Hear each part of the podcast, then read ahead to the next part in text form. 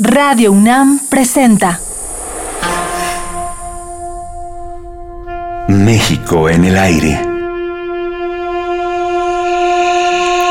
Reflexión, crítica, denuncia.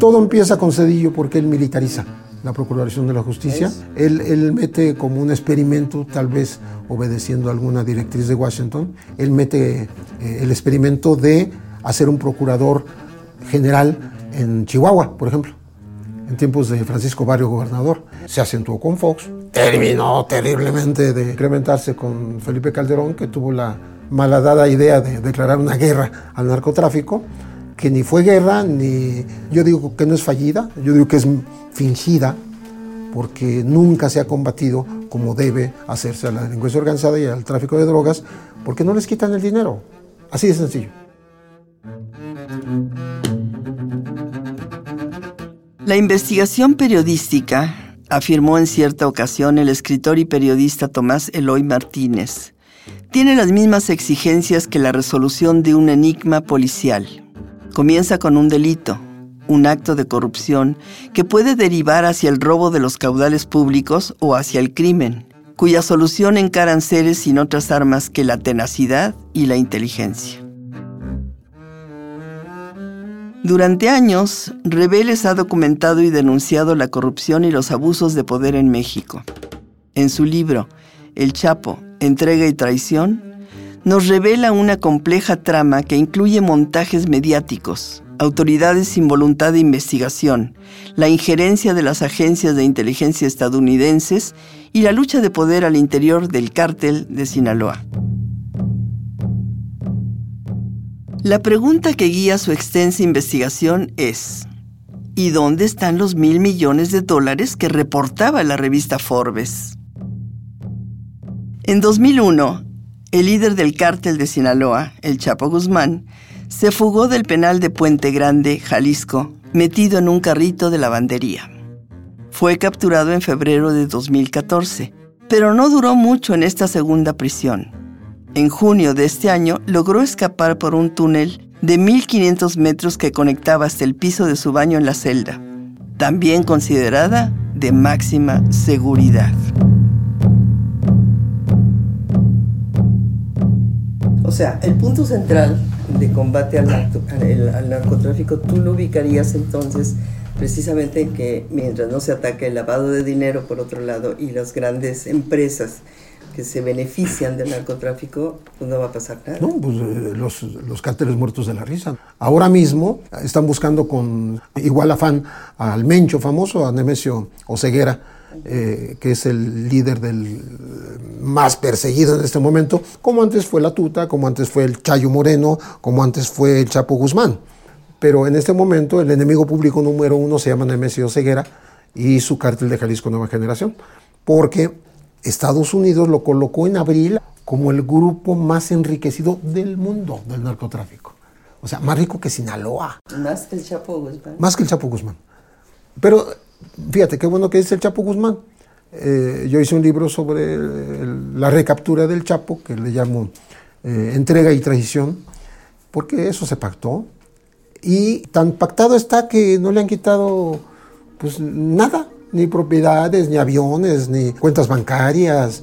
Yo digo que no lo han tocado ni con el pétalo de un dólar, ¿no? Porque él seguramente sigue manejando el negocio. No lo digo de gratis, ¿eh? Lo digo porque hay el antecedente de José Luis Santiago Vasconcelos, que moriría en este, en este percance aéreo, donde murió Juan Camilo Mourinho. Extraño percance. Extraño percance no del todo esclarecido, del 4 de noviembre de 2008, este, que dijo unos meses antes que en, en, La Palma, o sea, en el, la cárcel de alta seguridad que está en Almoloya, que se ha llamado de Almoloya, La Palma, le han puesto varios nombres. Este, dice que pactaron los capos Ociel Cárdenas Guillén del Cartel del Golfo y Benjamín Arellano Félix de los Arellano de Tijuana para unirse en contra del cártel de Sinaloa. Él lo dijo. O sea, quiere decir que si pactan dentro de la cárcel, están actuando dentro de la cárcel.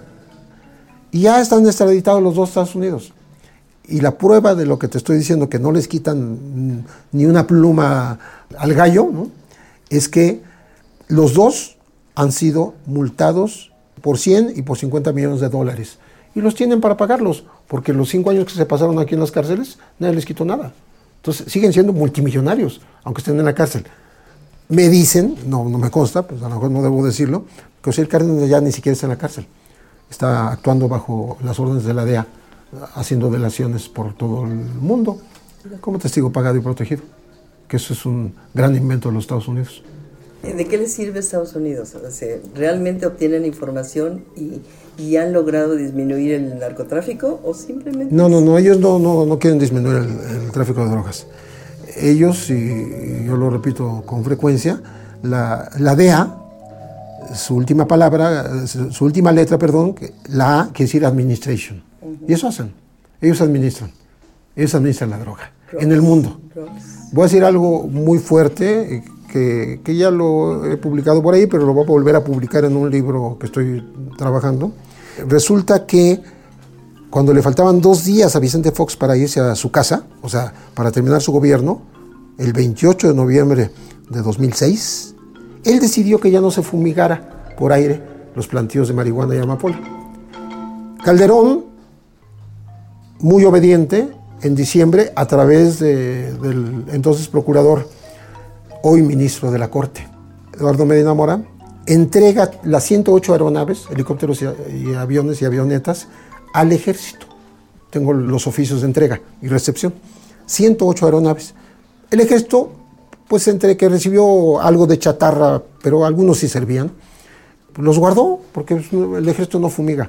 Por eso, ¿estos aviones eran para fumigar precisamente los campos de Amapola? sí, pero dejaron de fumigar dos días antes de que terminara Fox. Por tanto, llevan todo el, sexenio de Calderón y todo lo que da de Peña Nieto, nueve años llevamos, en que la amapola y la marihuana florecen, pero como, como quieren, porque como que hay una cierta falta de lógica en esto, ¿no? Porque entonces ahora pues, las destruyen a pie y los batallones del ejército no alcanzan a hacer en un mes lo que hacía una pareja de fumigadores por aire en, una jornada de una mañana. Entonces, ¿por qué? Ah, porque el narcotráfico es un negocio global, mundial, está globalizado, está internacionalizado. Y hay papeles que se asignan a los países. Y Estados Unidos nos asignó el papel de central de abastos. La Iguala se abre y brotan fosas. Y que de las fosas brotan cuerpos. Pero lo que nadie en México nos ha dicho hasta hoy es que a todos esos brotes los precede un brote que no es consecuencia, sino causa de la actual violencia que vive el estado de Guerrero. El brote de Amapola. El negocio de los narcoagricultores ya no es la marihuana. Una hectárea de cannabis era igual a una tonelada de marihuana. Tonelada muy difícil de pasar al otro lado. Pero una vez que lo lograba, alcanzaba un valor de 100 mil dólares en el mercado. Pero esa misma hectárea, si las siembras de amapola, se traduce en 6 kilos, apenas 6 kilitos de goma de opio absolutamente pura y absolutamente fácil de pasar, y con un valor de millón y medio de dólares en el mercado gringo. Según datos de la en este momento le estamos dando más de la mitad de la heroína que ellos consumen y le estamos dando mucha marihuana, pero dentro de poco nos van a dar una patada este, porque ellos ya están produciendo de mejor calidad a nivel casero y a nivel plantíos y a nivel viveros. pero además autorizada. no, ya le, ya le están, ya le están legalizando para, para usos recreativos y en muchos más para usos médicos. Pero, o sea, México va a dejar de ser de pronto, ese ingreso ya no lo va a obtener porque es mejor la de allá. Y de hecho los, traficantes mexicanos ya migraron a la heroína.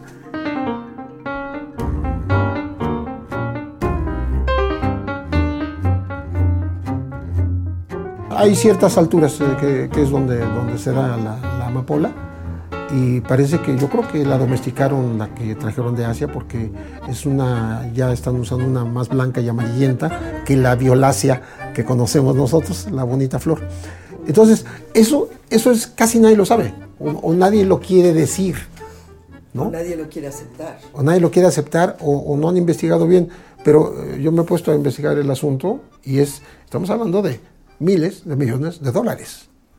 Yo digo que en vez de hacer un operativo para tratar de agarrar al Mencho en Jalisco, además anunciándolo con, con un día o dos de anticipación, ahí vamos a la operación Jalisco y a la operación Colima, pues los recibieron este, y les bajaron un helicóptero, ¿no? ¿Por qué no hacen una incursión en la Sierra Mapolera de Guerrero? San Fernando, Tamaulipas, fue la punta del iceberg fueron exhumados más de 190 cuerpos enterrados en una fosa clandestina. Era el año 2011. De 2006 a 2013, la PGR, a través de su Coordinación General de Servicios Periciales, colaboró en la identificación de 1.273 cadáveres localizados en fosas clandestinas en todo el país. Sin embargo, solo logró resultados en 142, por lo que 1.131 restos humanos siguen en calidad de desconocidos. Es importante empezar a contar la consecuencia de cómo está quedando la sociedad mexicana a raíz de un periodo de barbarie en el que no hemos podido salir del que todavía estamos dentro, sumergidos, y como mucha gente ha quedado abandonada queriendo luchar y decir qué es lo que está sucediendo. La preocupación aumenta en un país donde en un 75% de su territorio han sido encontradas fosas clandestinas con restos humanos. Alan Juárez encuentra la verdad, la verdad no la histórica de Murillo, sino otra, de qué pasó con estos muchachos, porque eran testigos incómodos. O sea, ellos no sabían eso. Ellos llegan a un lugar que está contaminado, que está mezclada la autoridad con la delincuencia. Eh, la prueba está en que han estado buscando los eh, cuerpos, ¿no? Porque la teoría es que los mataron y han encontrado más de 80 que no son los de ellos. No son de ellos, pero que son... Que es una desgracia terrible. O sea, ¿en qué país, en qué país estamos viviendo, no? Y, y, bueno, y hay muchas fosas clandestinas de todo el país.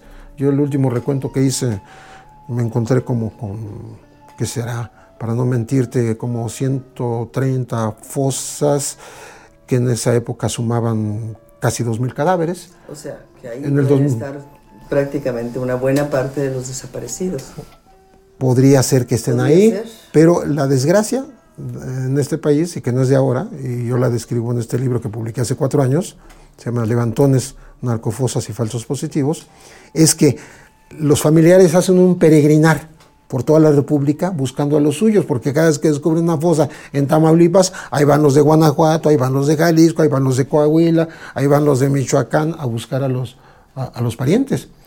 Y resulta que no son tampoco. O resulta que esos cadáveres los trasladan a la Ciudad de México y se les voltea el, tráiler aquí en, en, Niños Héroes junto al CEMEFO, y tampoco los cadáveres encuentran pariente. Pues es una doble tragedia. O sea, ni los familiares... no, es posible identificarlos. Eh, hay muy pocos, es un porcentaje mínimo de los cerca de 500 cuerpos que aparecieron a principios de 2011, solo en San Fernando, Tamaulipas y Torreón, nada más. No hablo de ningún otro estado, ninguna otra región. Casi 500 cada vez, 485. No se había identificado ni el 12%.